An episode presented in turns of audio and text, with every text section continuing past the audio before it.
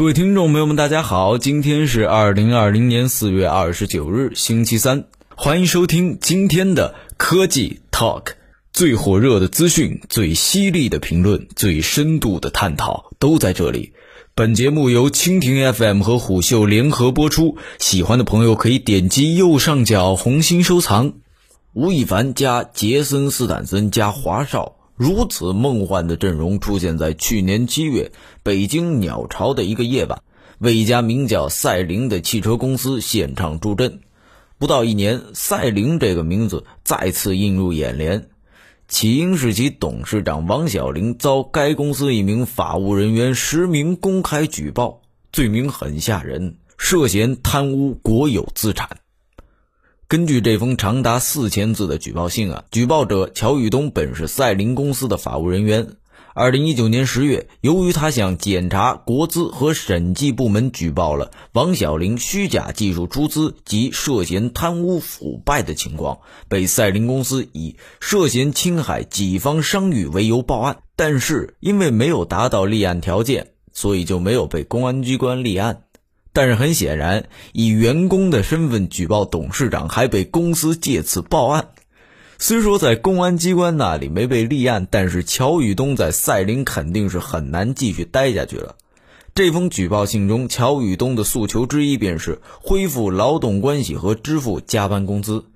当然了，这只是举报信中最微不足道的诉求了，更大的事儿当然是王小林涉嫌贪污国有资产。举报信中对王小林的第一点控诉，便是王小林借虚假技术出资骗得赛灵公司股份，这侵害了国有投资方的权益。江苏赛灵是一家国有资产投资公司，唯一国有股东为南通嘉禾，而另外4家非国有的股东实际控股人都是王小林。南通嘉禾以货币及借款形式入股，而王小林则以技术作价出资入。乔宇东表示，国有股东南通嘉禾实际提供了总计66亿的资金，而王小林实际控制的另外4家企业股东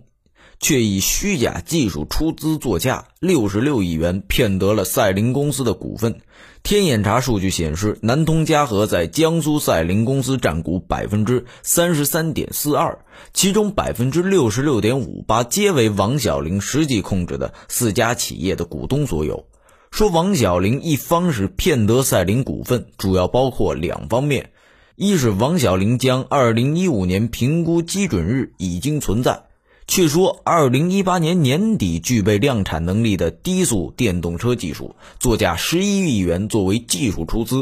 二是作价55亿元却几乎虚无的3款 SUV 车型的详细技术。说白了，国资拿出了真金白银，王小林却用不存在或者作价严重虚高的技术出资，结果赛灵公司的实际控制权就落到了王小林手上。在乔宇东看来，赛灵应该由国资方南通嘉禾将其恢复到国有独资状态。第二点控诉是王小林涉嫌不正当的关联交易和利益输送。王小林与其妻丛超，美国赛灵创始人之间存在多项虚假和关联交易，涉嫌利益输送和挪用公司资产。具体的瓜包括隐瞒亲属关系，安排其妻丛超以化名进入赛灵工作，向丛超和王小林同学为实际控制人的公司支付款项，涉嫌不正当的资金来往，代表赛灵公司与美国赛灵公司付款事项长期存在重叠，交易真实性遭到质疑。乔宇东在举报信中表示，自己在2019年9月首次被赛灵审计总监、人事总监出具书面警告。10月，乔宇东向检察等部门举报了王小林的违法违规行为。2020年4月20号，赛灵公司总裁以电子邮件的形式向全体员工公布了员工公告，自己和家人受到威胁，并且已经报案并做笔录。赛灵汽车和王小林本人都未对此做出回应。据财经网的消息，王小林本人电话处于关机状态，而乔宇东本人为律师，正与赛灵处于劳动争议诉讼中。有关赛灵的料，虎嗅在去年7月的报道中已经扒得差不多了。汽车圈一向是风雨不断、纷争凌厉的，然而像赛琳去年上演的那个闹剧一样，毫无争议喜、无可喜、众人齐彩的是真的不多见。